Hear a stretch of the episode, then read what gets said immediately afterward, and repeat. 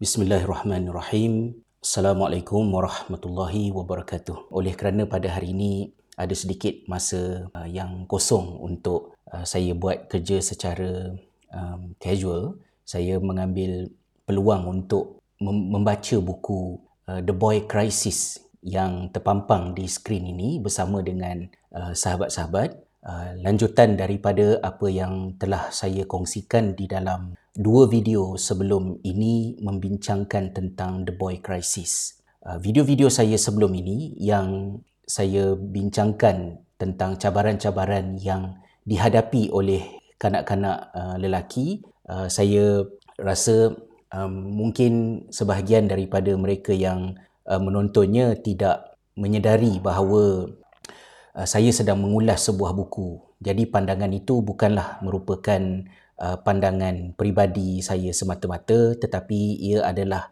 lanjutan daripada apa yang dibincangkan oleh penulis buku ini iaitu Dr. Warren Farrell yang membincangkan berasaskan kepada pengalaman beliau dan kepakarannya di dalam bidang gender studies, psikologi, Uh, keibubapaan, uh, sains sosial di dalam bidang politik uh, Amerika Syarikat khususnya dan juga data-data besar terkini yang menyokong apa-apa perkara yang beliau bawa untuk perbincangan di dalam buku berkenaan. Dan hari ini saya bukanlah nak mengulas ataupun nak membaca keseluruhan buku tersebut tetapi saya cuba untuk memberikan fokus utama kepada aspek Uh, pendidikan.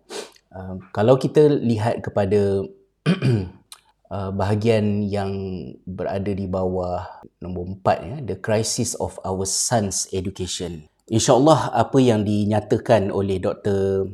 Uh, Warren Farrell di dalam uh, bukunya berkaitan dengan pendidikan ini, uh, saya cross check dia dengan apa yang uh, saya sendiri maklum berkaitan dalam bidang pendidikan uh, sebagai uh, Director of Education di Yayasan Pendidikan Khalifah dan pengalaman lebih kurang dalam 6 bulan berada di dalam pasukan uh, Jawatankuasa Kajian Dasar Pendidikan Negara pada tahun 2018-2019 yang lalu memberi peluang kepada saya untuk meninjau secara intensif realiti yang wujud di dalam sistem pendidikan di negara kita sendiri dan bukan hanya bergantung bulat-bulat kepada senario di Amerika Syarikat yang banyak diberikan fokus oleh Dr. Warren Farrell di dalam bukunya.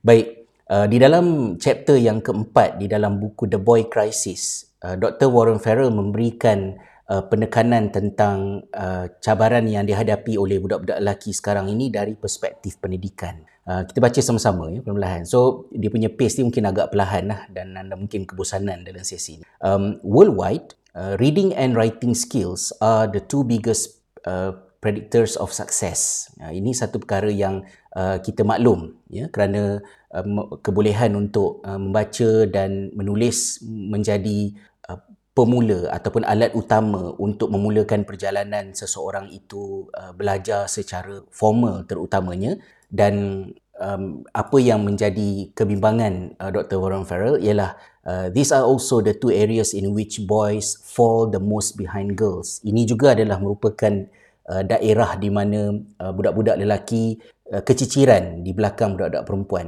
In the United States, by 8th grade, 41% of girls are at least proficient in writing, while only 20% of boys are. Uh, di Amerika Syarikat, pada uh, jika dilihat kepada murid-murid uh, di tahun 8 persekolahan mereka maknanya di peringkat awal sekolah menengah kalau kita nak bandingkan dengan negara kita 41% uh, murid-murid uh, perempuan adalah berada di tahap yang proficient dalam kemahiran menulis manakala budak lelaki hanya 20% sahaja uh, kita boleh apa ni uh, lihat kepada uh, rujukan yang diletakkan uh, di situ. Saya galakkanlah sahabat-sahabat untuk uh, yang berminat untuk membaca sendiri mendapatkan buku ni. Saya baca dalam bentuk uh, e-book di Kindle. Jadi cepat sikit lah kalau nak beli yang bercetak tu mungkin dah ada kat Malaysia. Tapi kalau tak ada nak kena beli daripada luar tu it, make,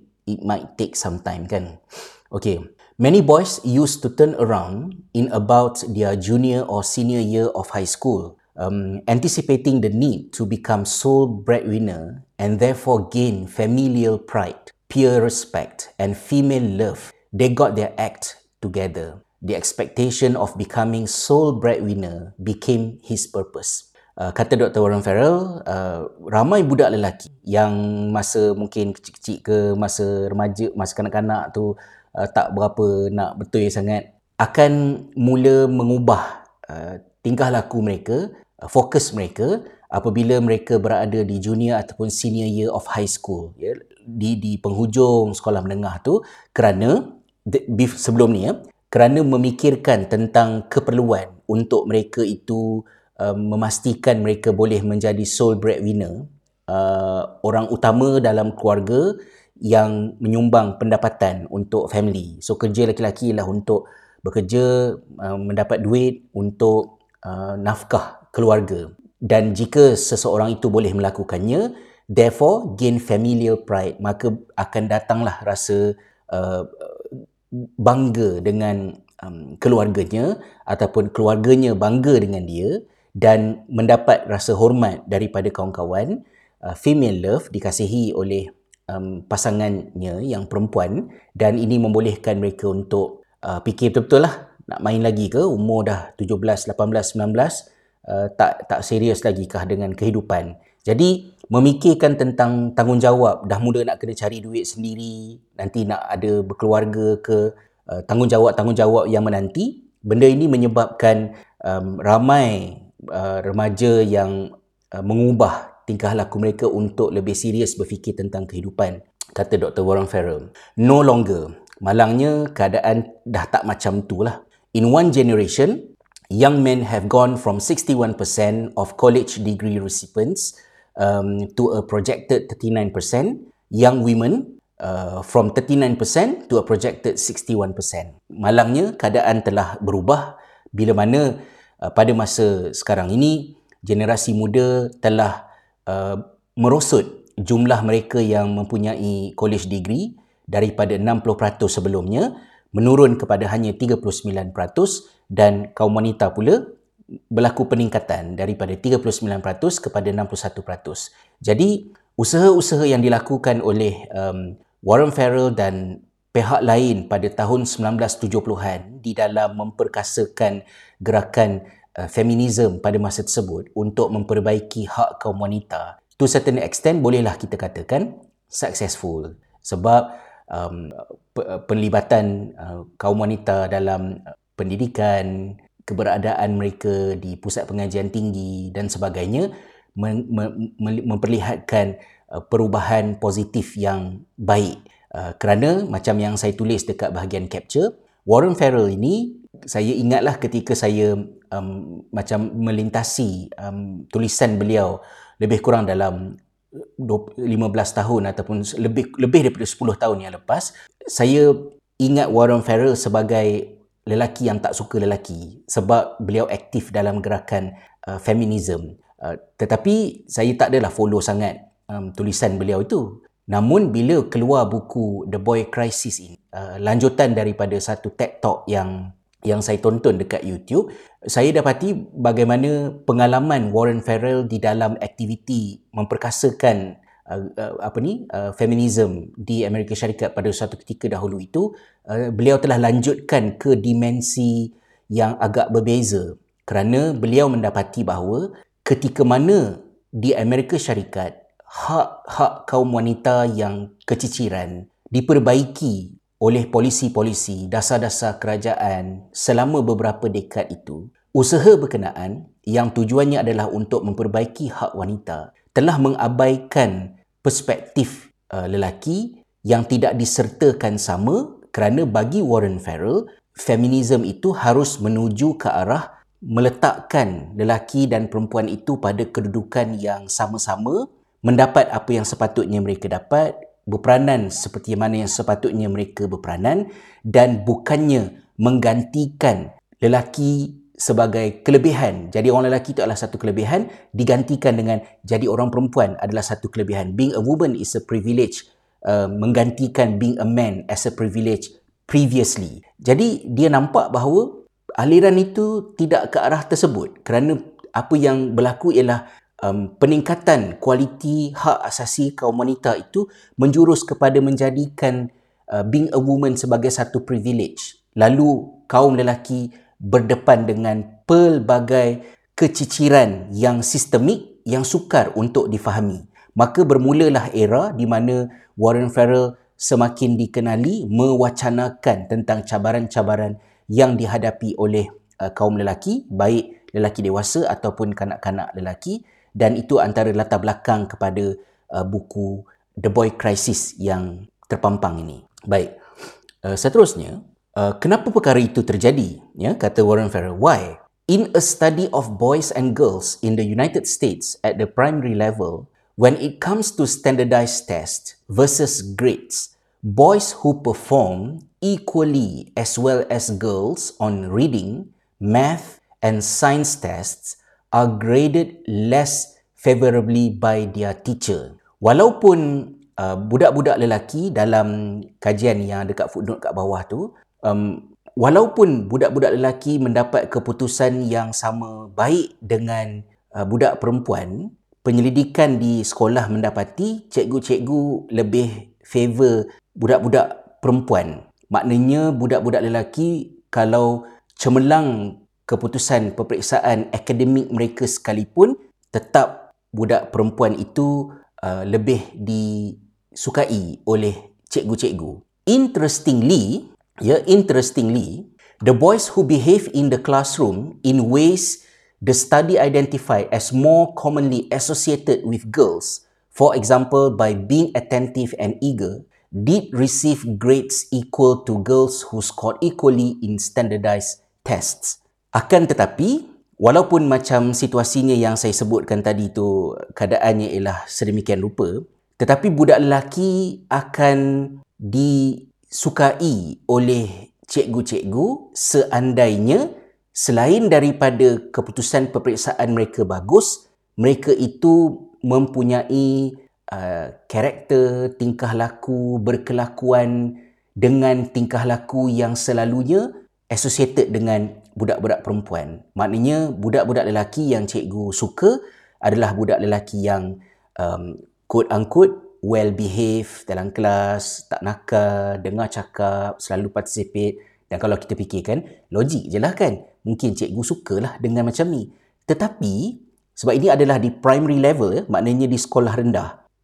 Er, dalam erti kata yang lain, sifat yang selalu ada pada ramai budak lelaki yang mungkin lasak, nakal, yang nak yang ada banyak energi, yang nak nak buat hal ni, nak buat hal tu apa sebut tu, cikgu-cikgu tak suka. Antara yang saya sebutkan di dalam video sebelum ini, bagaimana uh, cikgu-cikgu mengingatkan kepada budak-budak supaya boys, please listen, please behave. Uh, tengok budak-budak perempuan, bagus, diorang baik dengar cakap, kan? Please be like them. Why you cannot behave like girl? Saya ingat lagi lebih kurang dalam 6 atau uh, 6 ke 8 tahun yang lalu sebab saya meninggalkan Malaysia tahun 2016 dan saya sebut tu setahun dua sebelum saya meninggalkan tanah air saya peringatkan kepada cikgu-cikgu di sekolah rendah kami di sekolah khalifah agar ketika mendisiplinkan pelajar lelaki berusahalah untuk tidak menggunakan naratif tersebut maknanya boys please behave better look like look at the girls Cuba tengok budak perempuan, dia orang baik.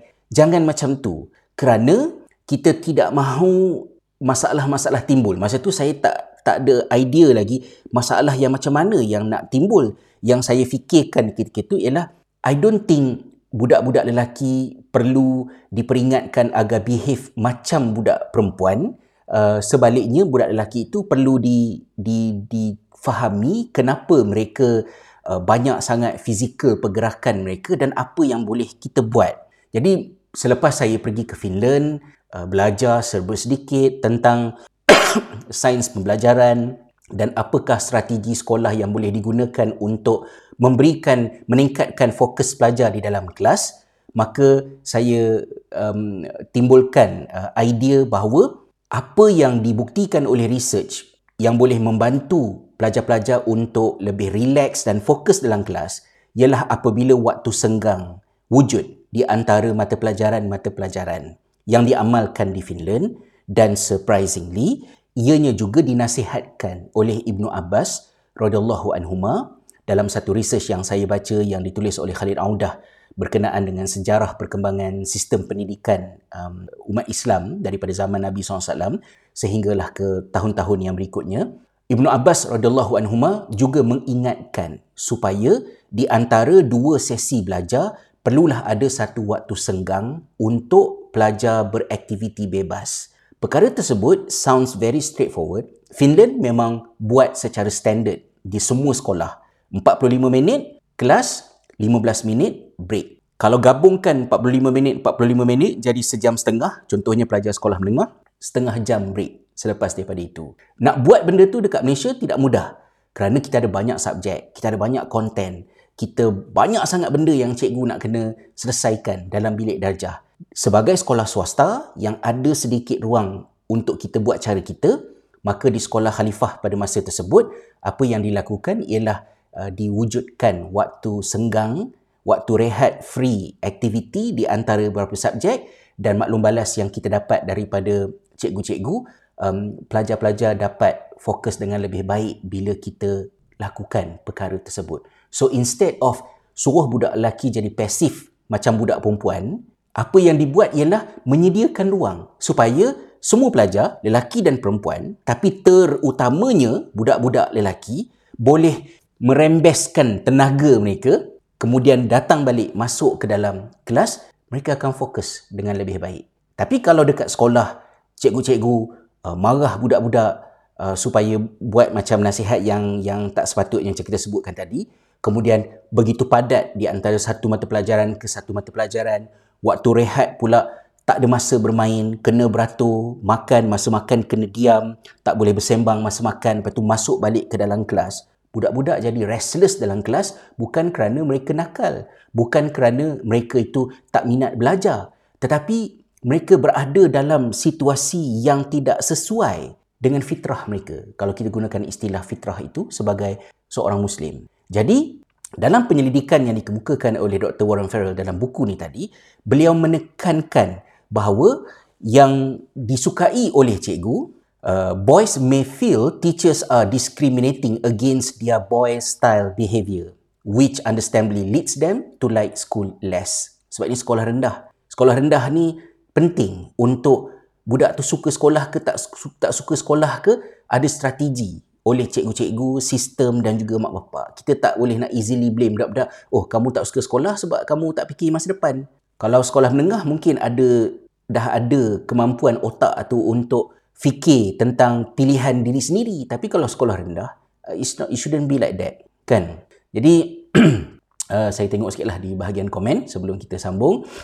Um, Tuan Naim, uh, si Balba, maaf kalau saya salah sebut nama ya, um, saya sangat setuju dengan Ustaz. Ini kupasan narrate dengan Ustaz. Terima kasih. Mudah-mudahan ada sedikit manfaatnya. Saya saya fikir topik ini mungkin topik yang mungkin masyarakat kita agak kurang familiar. Uh, dan dalam dunia pendidikan pula, uh, pendidikan ni dia bukannya macam uh, kita kita buat uji kaji kimia. Maksud dia kita campur ni, campur ni kena very accurate sebab kalau terlebih sikit ke kurang sikit, pum, terus jadi benda lain. Tidak, tetapi pendidikan ini kalau misalnya ada dapatan yang mengatakan seperti ini, tiba-tiba kata, eh aku tak macam tu pun, aku okey je. Mak aku um, apa ni single mother, bapa aku lama dah tak ada tapi aku okey je. Uh, satu okey ke tak okey tu saya tak nak ulas lah. Betul ke kamu okey kan?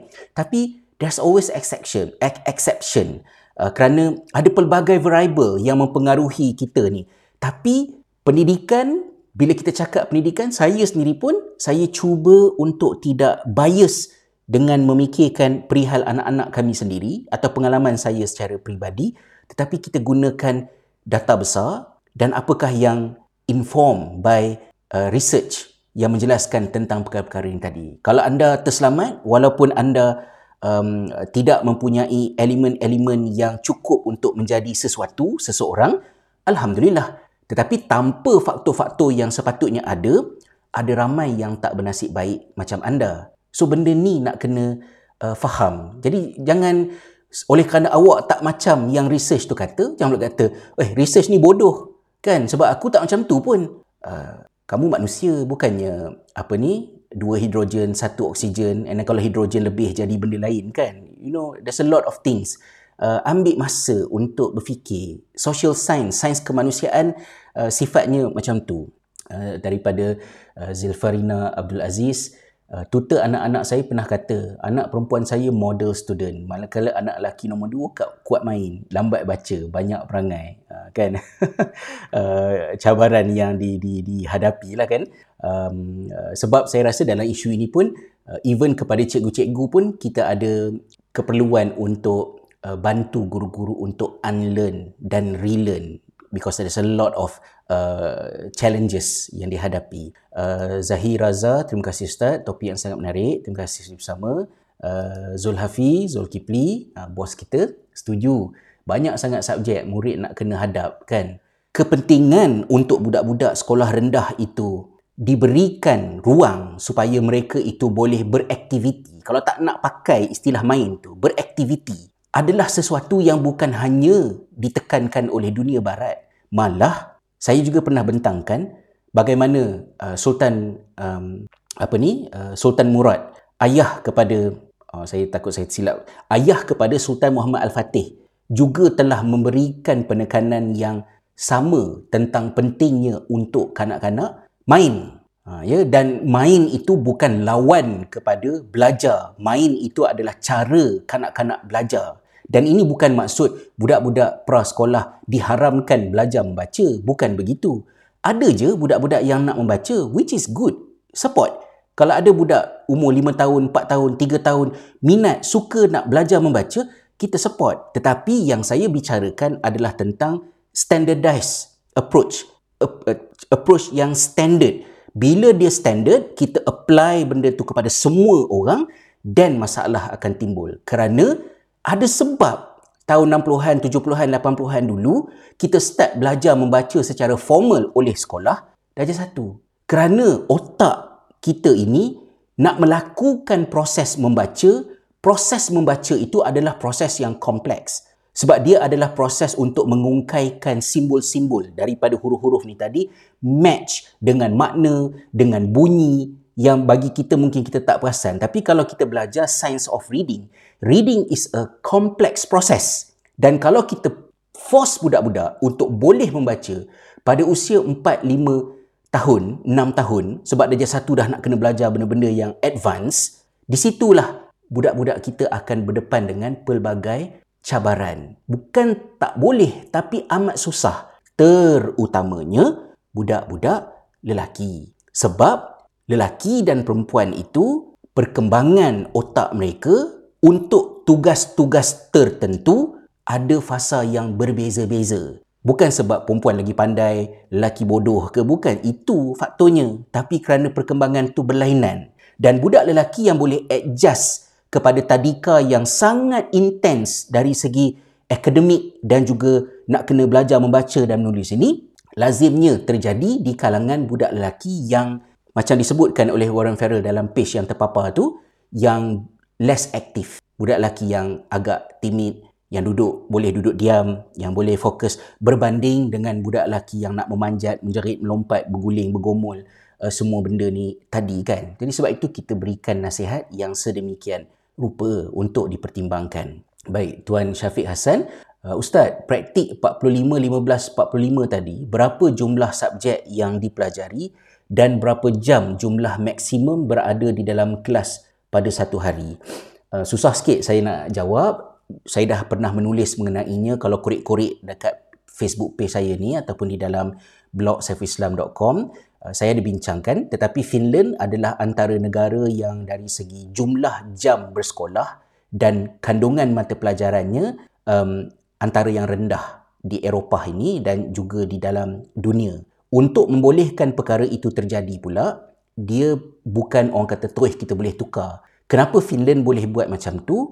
Dalam ayat mudah, Finland dia punya kurikulum dia adalah berorientasikan objektif dan bukannya konten. Maknanya cikgu tidak diarahkan untuk mengajar benda ni, benda ni, benda ni, benda ni. So ini adalah silibus yang kena cover.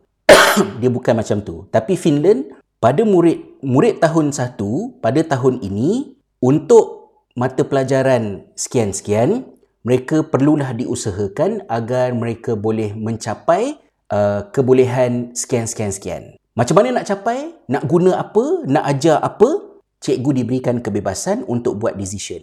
Jadi buku teks ke apa ke semua macam tu uh, terpulang kepada uh, kebijaksanaan cikgu masing-masing. Jadi bila begitu sifatnya, maka cikgu akan merancang pengajarannya berasaskan kepada objektif yang dia nak capai dan bukannya kepada kandungan yang dia nak kena cover. Dia lebih fleksibel dan kerana itu waktu belajar boleh dikurangkan. Konsepnya di Finland ialah teach less, learn more. Kurangkan mengajar, banyakkan belajar. Mengajar banyak tidak semestinya belajar banyak kerana belajar dan mengajar adalah dua perkara yang yang ada kaitan tetapi berbeza di antara satu sama lain. Ha, kan? Itu antara yang um, mungkin saya boleh respon sikit lah. Dalam kelas bahasa Turki, kata uh, apa ni, Sis Nuriah kita, Hojam buat cara ni, 45 kelas, 15 minit rehat. Alhamdulillah. That's very good. Kan? Um, selama 3 jam. Hmm. Kalau di Finland dahulu, um, apa ni, semasa di Finland dahulu, sekolah rendah memang biasanya 45 minit kelas 15 minit rehat. 45 minit kelas 15 minit rehat. Tetapi untuk anak-anak yang sekolah yang lebih di, di grade yang lebih tinggi sekolah menengah lah kalau ikut istilahnya selalu jugalah. Terutamanya subjek macam matematik tu digabungkan. 45-45 jadi 1 hour and a half. Tapi lepas tu break setengah jam. Dan break tu bukan break cikgu biar saja. Pelajar-pelajar kena keluar daripada bilik darjah cikgu kunci pintu kelas dan budak-budak diarahkan pakai kasut, pakai jaket kat luar snow ke minus 5 ke minus 10 ke everyone need to go outside and do something. Ha, ya, untuk sekolah rendah, sekolah menengah tu mencabar sikit lah budak-budak melawan ke puan-puan yang ada orang kan.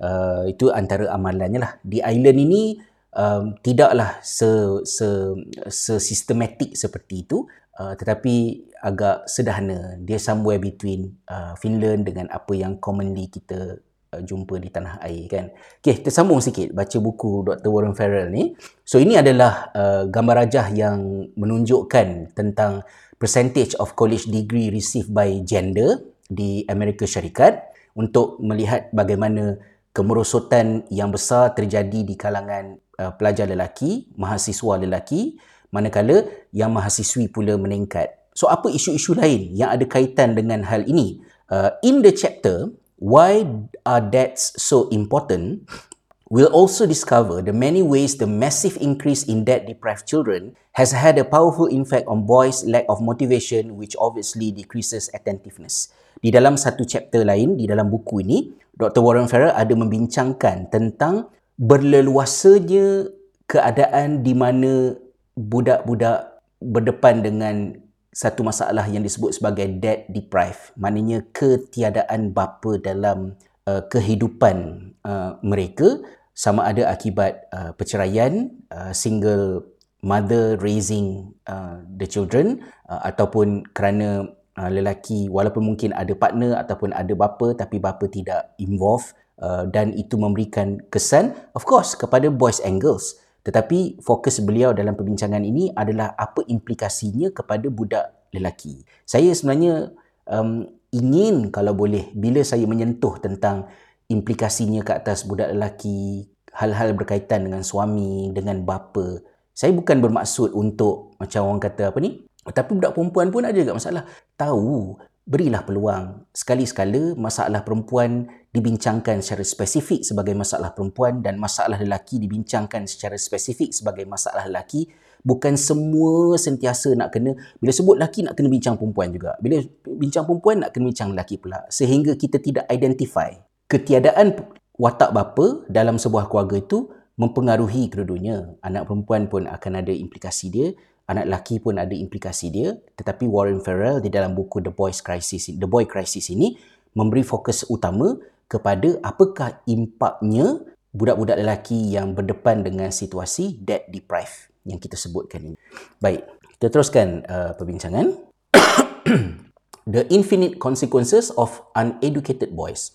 While boys who are motivated can become many of society's most constructive forces, becoming inventors and implementers of what they invent, the Amazons, Apples, Facebook, Microsofts, and Google, boys whose energies are poorly channeled can become society's most destructive forces, our serial killers and prisoners. Ha, ya, uh, budak lelaki yang bermotivasi, yang menerima sokongan, yang boleh dikembangkan potensinya, boleh menjadi um, kita katakan individu yang memainkan peranan yang di, amat diperlukan oleh masyarakat uh, untuk menjayakan pelbagai perkara. Tapi pada masa yang sama juga, bila mana budak lelaki ini yang banyak energi, yang banyak tenaga dengan sifat-sifat yang maklum tentang biologi mereka tidak um, mempunyai saluran yang betul untuk um, mengeluarkan, merembeskan uh, tenaga mereka itu tadi bertukar menjadi destructive forces,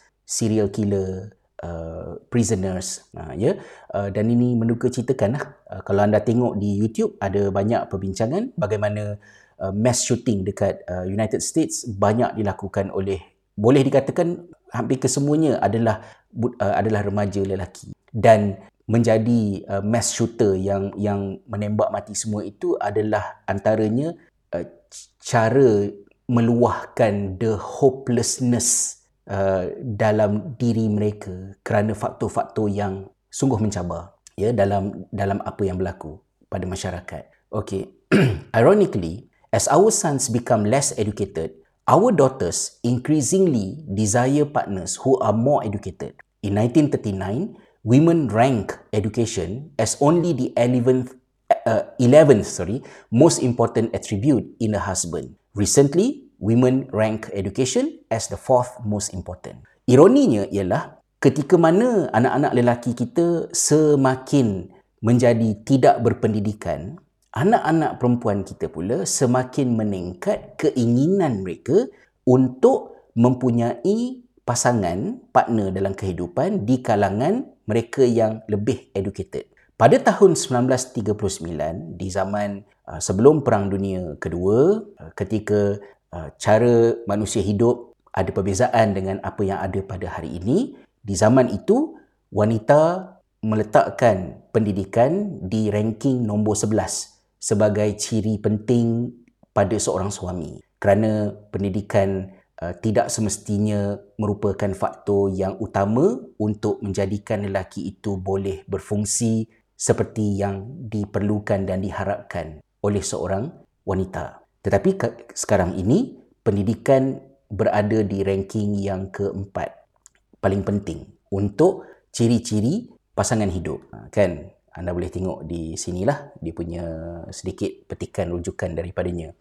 Baik. Apa yang uh, terjadi di sini dalam satu bab sebelumnya dan juga saya ada sentuh dalam video pertama saya mengulas tentang hal ini bagaimana uh, dinamik yang boleh merosakkan budak-budak lelaki kita bila mana ketika mereka remaja mereka nak mendapatkan uh, perhatian daripada budak-budak perempuan budak-budak perempuan memu- memuji memuja elemen-elemen pada budak-budak lelaki yang menyebabkan budak lelaki ini sanggup untuk bersusah payah memenuhinya iaitu tentang rupa paras mereka. Uh, budak perempuan tak nak budak lelaki yang sunburn, yang comot, yang bercala, berparut sana sini. Sukakan kepada budak lelaki yang um, muscular, yang pergi gym, lepas tu kalau boleh flawless, lepas tu rambut dia macam ni, macam tu. Jadi budak lelaki duk fokus untuk grooming diri mereka supaya mereka itu kelihatan menawan, kelihatan kacak dan disukai oleh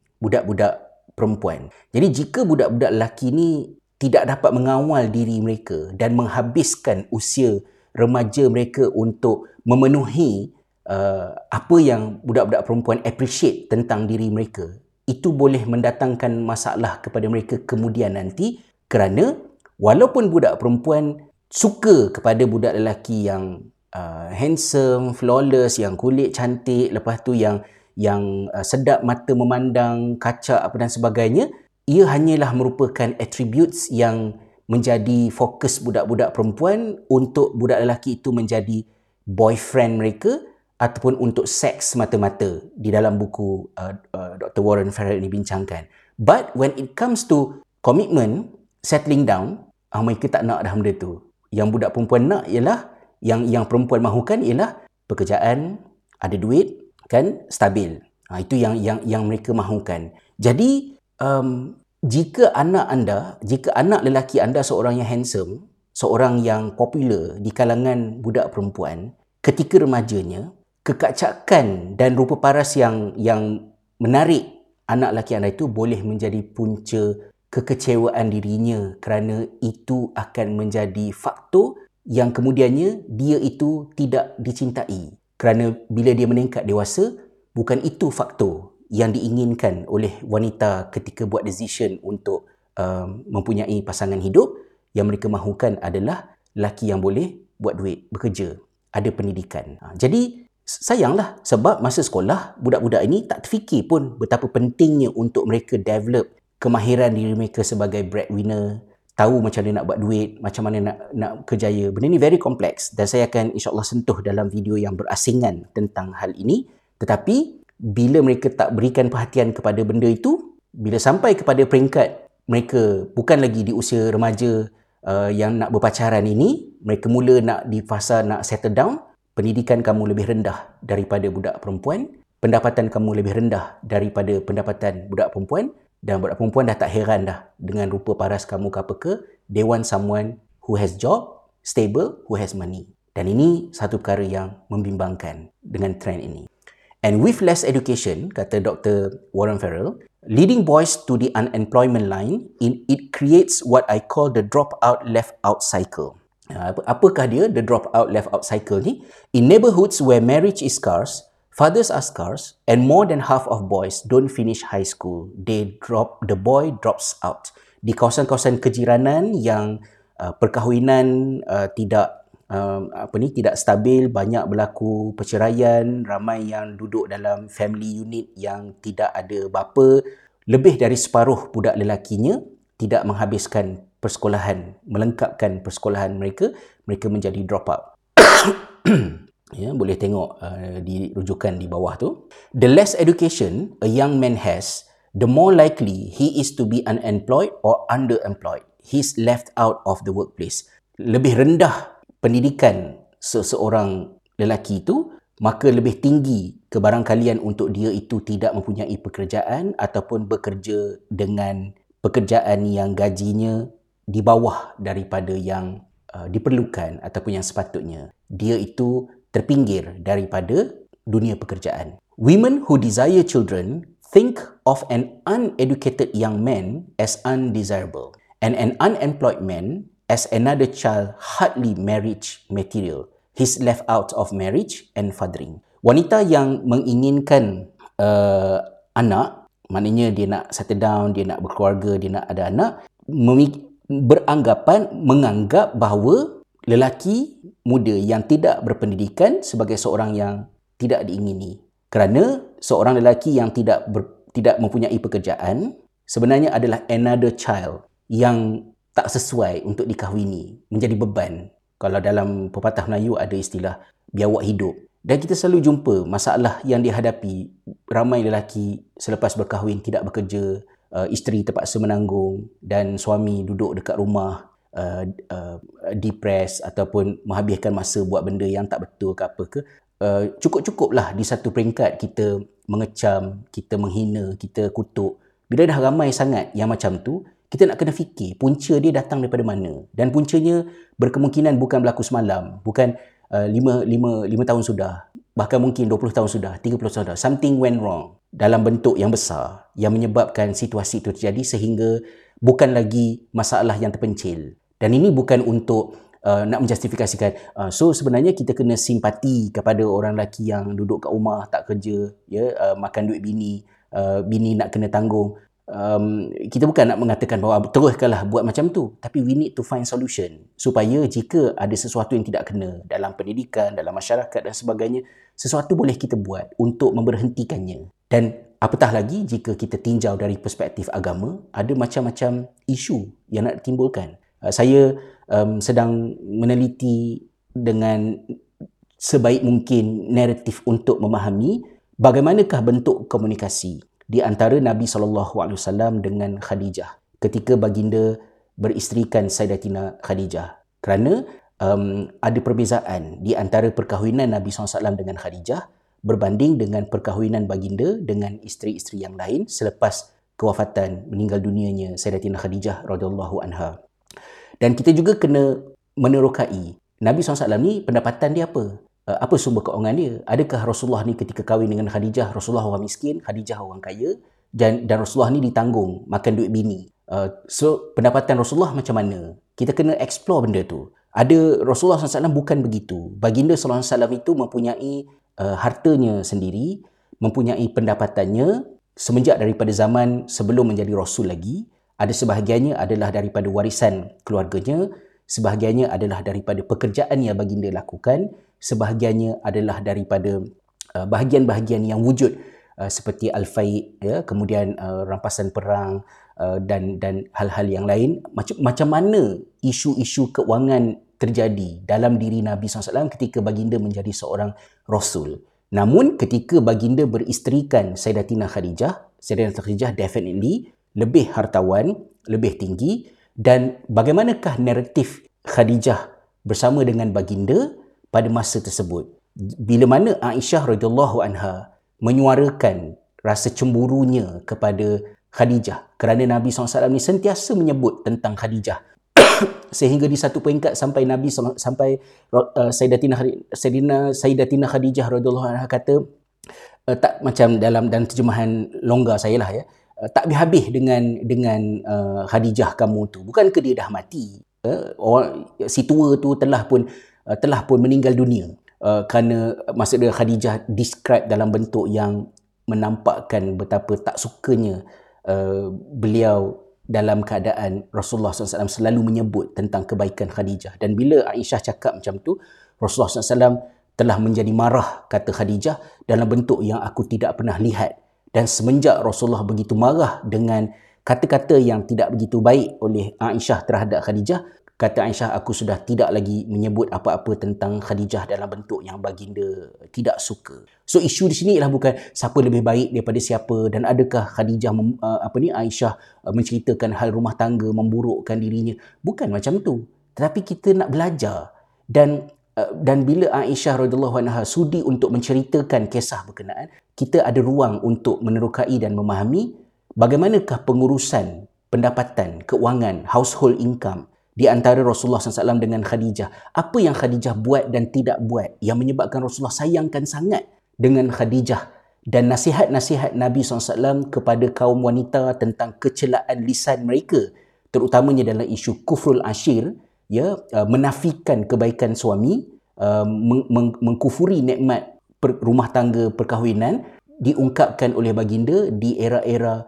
selepas perkahwinan baginda dengan Khadijah berakhir bila mana Khadijah uh, meninggal dunia wafat ya um, sebelum daripada berlakunya peristiwa hijrah. There, there were a lot of things that we need to to explore supaya kita faham tentang masalah ini. Kerana saya personally bimbang dengan kesukaran untuk orang lelaki um, memainkan peranan mereka sebagai uh, breadwinner dalam dalam family. Dan bagaimana kalau misalnya pendapatan isteri lebih stabil, lebih tinggi daripada suami. Even saya sendiri, isteri saya adalah seorang doktor dan saya adalah seorang freelance yang melakukan pelbagai uh, pekerjaan. Apakah do's and don'ts dalam konteks seperti ini? Atau kita nak biarkan saja sampai uh, rumah tangga cerai-berai, apa ni, tunggang langgang uh, dan kemudian di mahkamah uh, suami buat uh, katalah uh, suami uh, jaga rumah tolong masak hantar anak ke sekolah ke apa semua, semua benda tu di mahkamah benda tu tidak dikira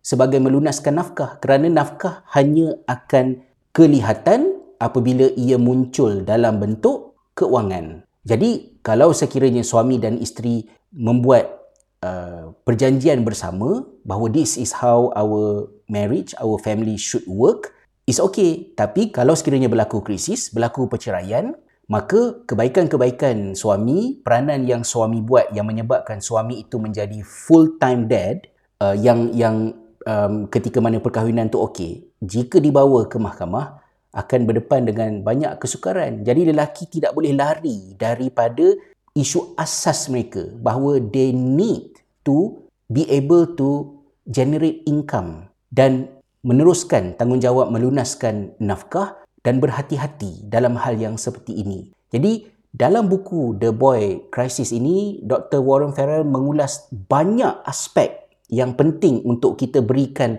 perhatian. Jadi saya yakin insya-Allah majoriti sahabat yang mengikuti perkongsian saya di YouTube ataupun di Facebook ini um, bersabar dan tenang untuk mengikuti perbincangan. Yang sikit-sikit tu, yang melenting, yang cakap tak senonoh ke apa benda tu, saya minta maaf kerana saya lebih mengutamakan um, suasana sehat di tempat di mana saya berkongsi. Uh, sebab itu saya saya hide kadang-kadang tapi kalau over sangat memang saya delete dan saya ban terus. Uh, I don't need you, you don't you don't need me because you show that you don't need me.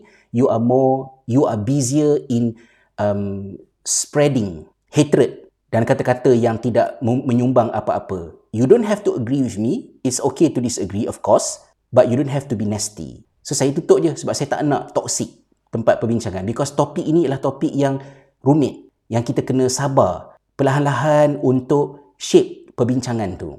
Ha, ya?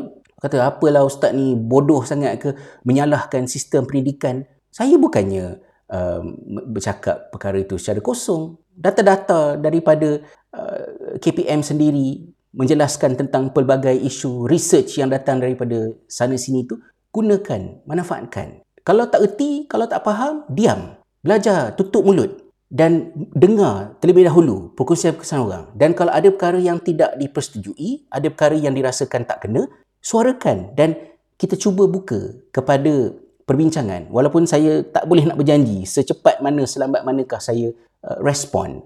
You don't need to be super smart PhD to have a good akhlak. Tapi kalau akhlak pun tak ada, ya dengan bahasa yang kesat, I don't need we don't need you. We don't need your knowledge, we don't need your expertise, you can go somewhere else. Kan? Baik. Dan di sini juga ditekankan ya, um, some of the women with whom he nonetheless has sex become pregnant and raise children without him. Thus, we are back to step one, the left out dad and the left out son. Uh, ada juga sebahagian daripada wanita yang um, mengadakan hubungan uh, seks dengan seseorang dan menjadikan dia itu mengandung, ada anak tetapi tidak membesarkan anak itu bersama dengan bapa biologinya itu. Jadi kita kembali semula kepada first step di belakang tadi iaitu we're back to step one, the left out dad and the drop out son. Ha, kan? The implication of for global leadership yang saya sebutkan bahawa bila pelajar lelaki sangat sedikit jumlahnya, semakin merosot jumlahnya di pusat pengajian tinggi dan lain-lain uh, yang yang yang membimbangkan kita, ia bukan perkara yang kelakar kerana kita memikirkan tentang pelbagai isu lanjutan daripada hal ini tadi. Of course, uh, pendidikan tinggi itu bukan uh, bukan jaminan that you are going to be someone even ada kerja ke tak ada kerja pun there are a lot of uncertainties un- uncertainties dalam situasi yang ada sekarang ini kan tapi it still adalah pathway yang mainstream untuk seseorang itu masuk ke dunia pekerjaan yang lebih baik sebagai pemegang uh, ijazah ataupun sekurang-kurangnya mungkin diploma CJ dan sebagainya tapi bila budak lelaki tak ada kat situ, kita nak kena carilah dia orang ada kat mana. Kalau mereka tak ada kat situ, ramainya ada kat mana. Dan kalau mereka berada di tempat lain yang bagus, Alhamdulillah. Tapi kalau jika mereka berada di tempat lain yang merugikan dan itu membimbangkan.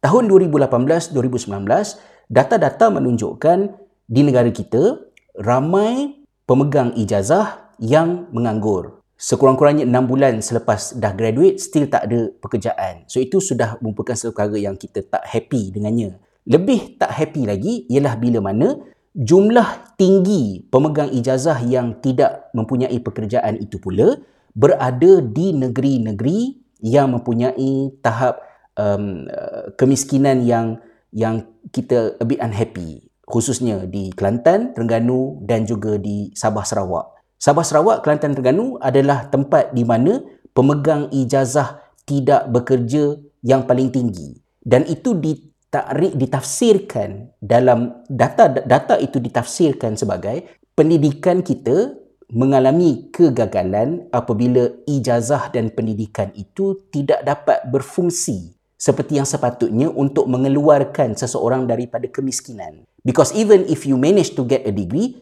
you are still unemployed. And that is not good.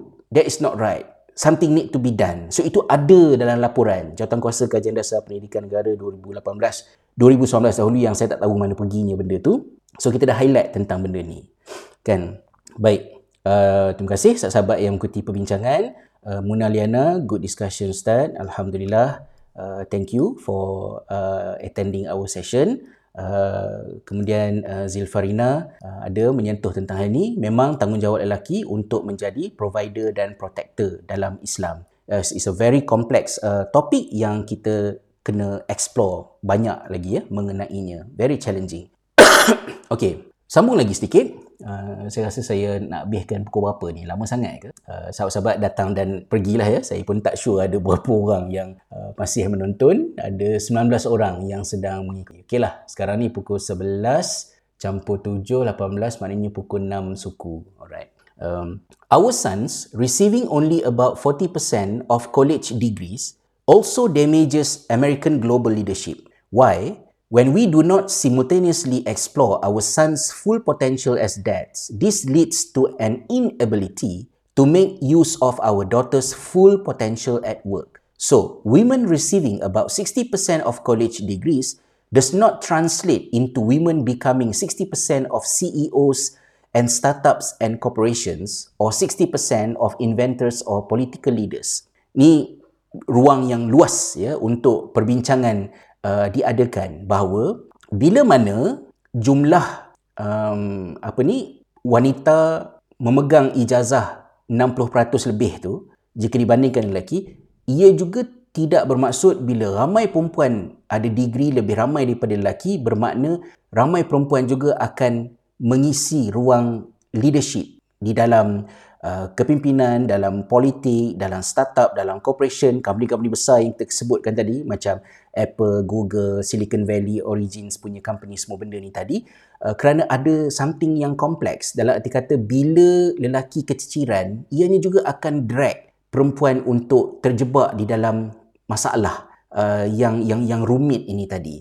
Uh, apakah antaranya kalau kita lihat sedikit di in part uh, this is because a relatively small percentage of women wish to live out of balanced lives and neglect their families for a career-only life. Amat kecil peratus wanita yang mahu kepada sebuah kehidupan yang memberikan fokus hanya kepada kerjaya, mengabaikan faktor keluarga dan juga kehidupan yang seimbang. Maknanya walaupun wanita ramai mempunyai ijazah kelayakan yang tinggi, tetapi jumlah wanita yang nak mendedikasikan dirinya kepada kerjaya semata-mata dan tidak memikirkan sangat tentang hal-hal keluarga, jumlahnya kecil. Ha, yeah? That is, women are more likely to opt for a balanced life, which is usually a happier life. Ini adalah kerana wanita umumnya lebih berkecenderungan untuk memilih mempunyai kehidupan yang lebih seimbang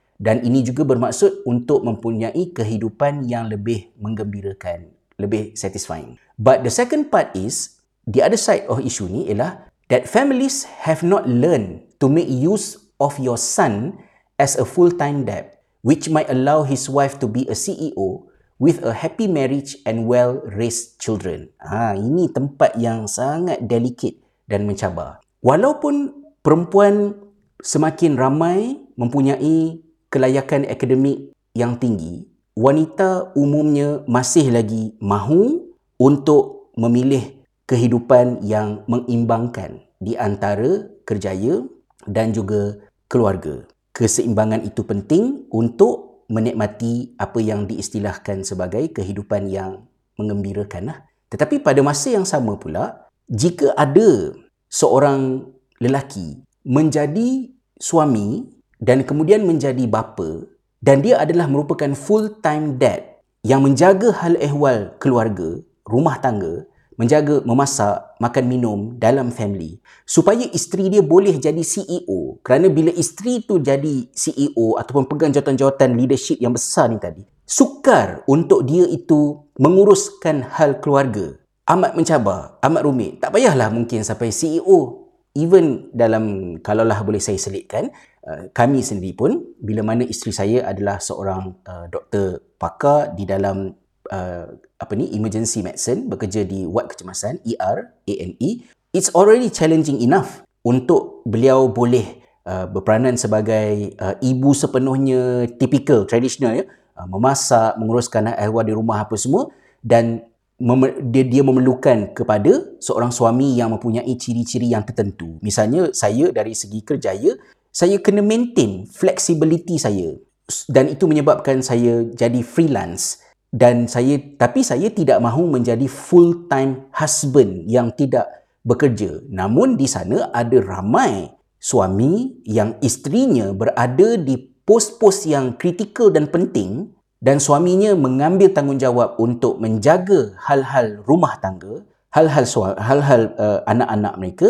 Di sini Dr Warren Farrell peringatkan bahawa kita tidak berada di dalam keadaan di mana jika seseorang lelaki itu menjadi full time dad untuk memberi laluan agar isterinya si ibu tadi menjadi CEO or someone in the society at work menjadi full time dad itu dihormati, dihargai dan dapat mengekalkan perkahwinan mereka itu, keluarga mereka itu sebagai keluarga yang happy, perkahwinan yang happy. Uh, kenapa jadi macam tu? Maksudnya, how much people respect seorang suami yang seorang bapa yang menjadi full time husband, full time dad, menjaga kebajikan hal ehwal rumah agar isteri boleh fokus buat kerja yang tak ramai orang boleh buat.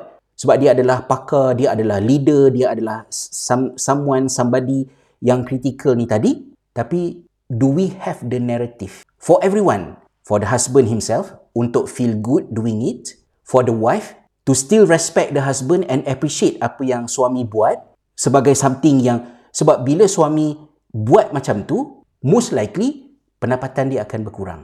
Because if you need to pay more attention kepada family win some lose some you akan kurang generate income. So kalau sekiranya suami kurang generate income isteri pendapatan lebih tinggi adakah suami itu masih dihormati oleh isteri? Atau isteri akan kata um, apa ni awak tak sed- awak nak komplain apa-apa. Saya penat kerja dekat tempat kerja saya awak buat apa kat rumah? Masak hantar anak pergi sekolah saja. Kalau isteri cakap macam tu apa yang akan berlaku kepada perkahwinan tersebut? Dan kawan-kawan lelaki if you know that you have a friend who is a full time dad a full time husband yang fokus untuk jaga family sebab isteri mempunyai satu pekerjaan yang critical do you respect your friend for being a full time dad or full time husband And if you are a full-time dad, a full-time husband, you generate less income than your wife, will your children still respect you? Atau mereka fikir, ah, ayah ni biar awak hidup je, makan gaji bini, duduk kat rumah bukan dia buat apa-apa pun.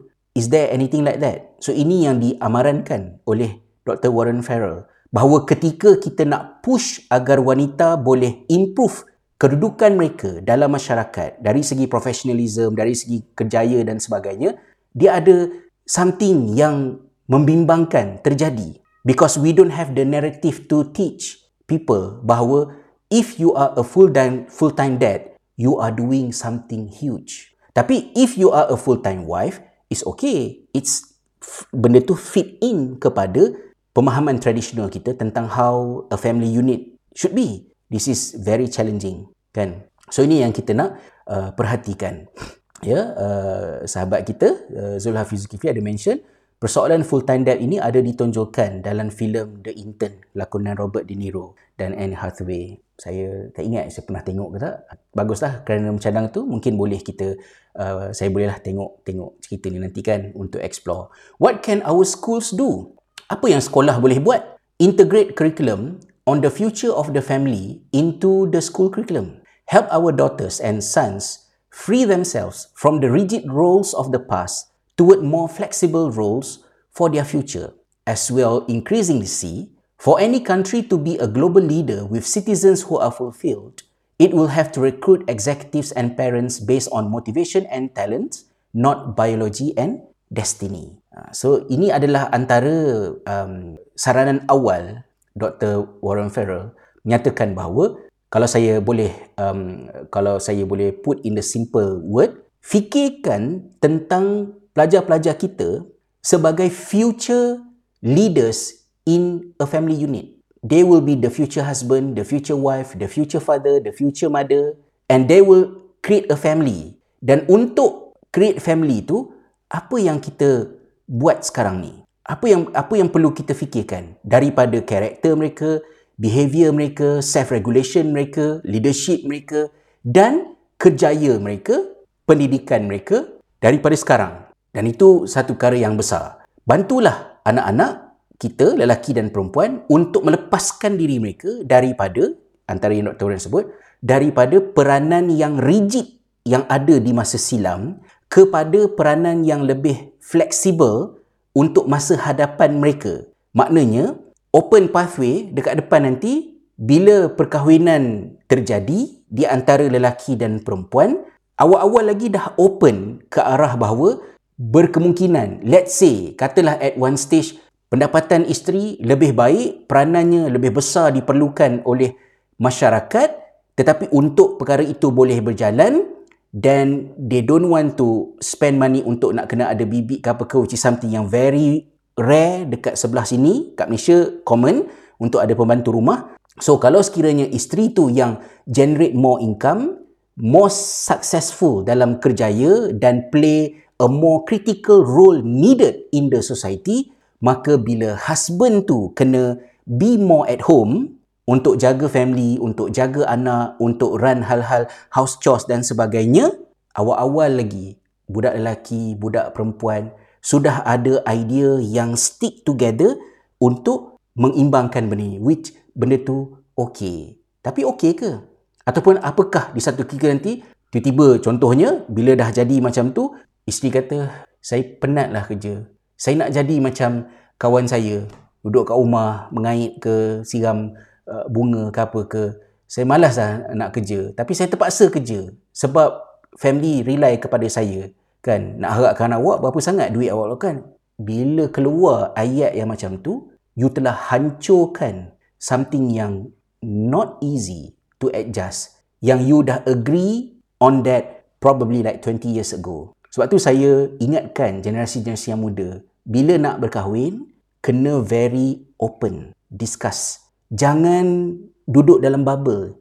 Apatah lagi lah dengan ideologi-ideologi. Contohnya masa zaman saya berkahwin dengan isteri saya, quite common percakapan um, ustaz kahwin dengan doktor sebab ustaz ni nak berjuang. So kalau kalau berjuang nanti nanti kena uh, kena buang kerja ke, kena tahan ke, kena pulau ke yang boleh menyebabkan financial um, unstable. But by marrying a doctor, pekerjaan doktor ni stabil. So boleh membantu untuk menyebabkan suami tu tak perlu susah hati memikirkan survival keluarganya ketika dia nak menyatakan kebenaran. It's true, ideal dan ada kebenarannya pada masa tersebut. Tapi adakah idea tersebut yang cukup kuat untuk mempengaruhi decision seorang doktor perempuan kahwin dengan seorang ustaz lelaki? Tapi cukupkah kuat untuk idealisme itu kekal? 20 tahun kemudian. Apatah lagi ketika mana landscape quote-unquote perjuangan Islam tu pula berubah. Negara Islam entah ke mana, perjuangan Islam entah ke mana, jemaah entah ke mana, usrah entah ke mana, tamrin entah ke mana. Yang tinggal adalah suami yang tak stabil dan isteri yang berkerjaya dan naratif yang menyebabkan mereka berkahwin 20 tahun lepas menjadi tidak relevan 20 tahun kemudian. Nak buat macam mana? So itu kena hati-hati. Dan Warren Farrell mengingatkan perkara ini di luar daripada dunia kita sebagai umat Islam bahawa we still do not have the narrative to appreciate full-time dad, full-time husband if that is what happening in a family to allow the mother, the wife, the woman to play the critical role, the better role needed in the society. Ha. So akibatnya ada kat depannya lagi. Banyak lagi mencabar dia. Sebab bila seorang suami itu tidak dihormati oleh isterinya, dipelekehkan oleh isterinya, maka suami itu selain daripada dia tu depres apa dan sebagainya, anak tu akan kehilangan leadership untuk ayah memainkan peranan yang diperlukan ke atas anak untuk develop sense of purpose. Anak tu nak ke jadi macam bapa, dia tengok bapa dia sebagai role model ke ataupun dia tengok whatever I do, my aim is not to become like my dad because he's a loser. Something yang sangat berat. Kan? So, how school can help boys make a transition from muscle to mental. Saya sentuh sikit lagi ya. Dan kita berhenti insyaAllah dalam 10 minit lagi ke? Hopefully. kita habiskan page ni saja. In the future, much of the muscle in manufacturing and construction will be replaced by the mental, robots and artificial intelligence. Very well known, kan? If your son wants a good job as a welder, he will also need physics and chemistry. If he wishes to make a living with computers, he will need to know how to code, program and develop software. Grandpa and dad suatu ketika dahulu may have work on appliances like cars, refrigerators, jadi uh, mekanik untuk repair benda yang tadi thermostats. But now, even now and in the future, your son will need to master how these appliances collect and exchange data using embedded sensors. That is, he will need to understand the Internet of Things. The common denominator, his mind. His mind educated in boy-friendly way. How might a school encourage, uh, what's a boy-friendly way to a non-academically inclined boy to use his mind? Bagaimanakah pula cara yang mesra budak lelaki yang non-academic yang boleh dibuat untuk menyokong budak-budak menggunakan otak mereka? Having a concrete goal. If a boy has a concrete goal of being a welder, dia tak ada nak jadi besar-besar nak jadi uh, data analysis uh, analyst ke apa ke depan nanti untuk untuk analyze data-data yang dikutip oleh peti ais moden pada satu ketika ni. Tapi dia masih lagi dengan saya minat untuk kerja untuk repair staff semua benda ni. So how are you going to support this group of boys yang tidak mind oriented ni tadi? Having a concrete goal. Kena ada goal yang konkret dalam hidup dia. Sebab tu di sekolah kami identiti pelajar yang kita highlight ialah being a khalifah. So if you even choose to become seorang mekanik ke you, even you jadi cleaner ke apa ke mentality you tinggi because you think of yourself as a khalifah and this is something yang Allah appreciate. Sebab kita nak maintain the good self esteem ya yeah, value pelajar tu terhadap dirinya sendiri kerana dia ada purpose yang besar uh, dalam dalam kehidupan mereka. Um, if a boy has a concrete goal of being a welder That catalyzes motivation to study the physics and chemistry necessary to become high-paid welder. How might a school encourage this? By increasing vocational education. Instead, most schools have been decreasing vocational education. Kan? Maknanya bila seorang budak tu walaupun dia bukan jenis akademik, dia tak ada fikir nak pergi ke universiti uh, untuk dapat uh, bidang-bidang yang ni, tapi dia nak hands on, dia nak buat kerja yang uh, dia suka buat dan boleh dapat duit, tetapi kita boleh nurture dia untuk fikirkan tentang concrete goal. Concrete goal tadi saya sebut dari segi agama kita sebut kita fikir sebagai khalifah tadi. And then since you are breadwinner jadi kita cakap anak-anak kita kadang-kadang budak-budak ni dalam keadaan tak ada duit tiba-tiba kerja jadi kitchen porter ke jadi cleaner ke merasa duit tu rasa macam uh, I don't need education anymore. Berapa lama you nak kerja sebagai kitchen porter sebagai sebagai cleaner? Think because you need to have something extra to support the journey. Sekarang ni okey lah, tengah sihat lagi apa sebagainya. Jadi walaupun macam you tak minat education ke, you tak ada nak dapat degree and then suddenly you rasa pilihan you salah, you nak berhenti daripada universiti masa second year ke apa ke, discuss tentang sense of purpose ini supaya you ada baseline. Contohnya macam, okay, sabar sikit because you need to have uh, this so that you will not going to be trapped in uh, no options condition, tak ada pilihan. You nak jadi pilot sekalipun, senang sikit. You tak payah nak fikir-fikir nak ambil degree ke apa ke, you terus masuk school of pilot.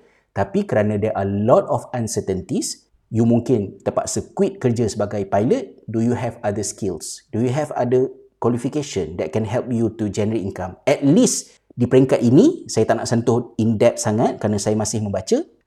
Apa yang saya faham daripada Nabi SAW ialah Rasulullah SAW itu adalah seorang individu yang ada multiple incomes. And that is important for us rather than relying on one source of income. You buat macam-macam kerja, you ada banyak income, hopefully itu something yang safe untuk kehidupan. Walaupun mungkin freelance, banyak income itu dalam setting dunia moden hari ini, it might be difficult for you to get a bank loan, to buy a house ke, to buy a car ke apa ke. Probably dan itu adalah something yang juga relevant but you takkan berada dalam keadaan terputus income sepenuh. At least di negara Eropah ni pihak kerajaan uh, ada pelbagai uh, benefit untuk make sure the basic tu lepas.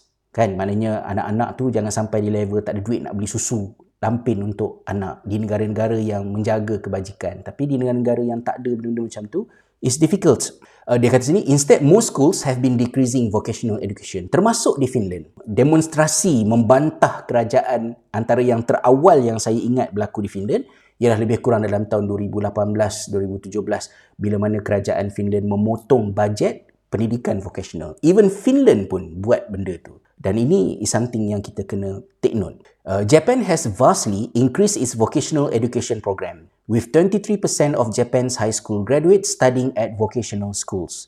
The result, 99.6% of Japanese vocational students receive jobs upon graduation. Ini langkah yang dilakukan oleh Jepun yang boleh kita uh, berikan perhatian. Uh, the psychological and economic implication of that difference are infinite. Incidentally, some Japanese schools are actively recruiting foreign students. Uh, ada juga ya uh, macam-macam cabaran yang sangat uh, dinamik dekat sini. Anda boleh uh, baca lanjutan daripadanya. Uh, jadi sebagai landing down, merumus kepada apa yang dikongsi sepanjang perkongsian ini, first kali saya nak ucapkan thank you, thank you, thank you so much kepada sahabat-sahabat yang setia mendengar selama yang panjang ini. Uh, saya really appreciate sebab uh, dilema yang saya hadapi dalam mewacanakan benda-benda seperti ini ialah uh, bila something yang saya share tu is a bit macam controversial ke mungkin banyak fokus share dan sebagainya tapi tak uh, tak mendalam. Sebab kita tak boleh nak cerita semua benda dalam satu perkongsian kan.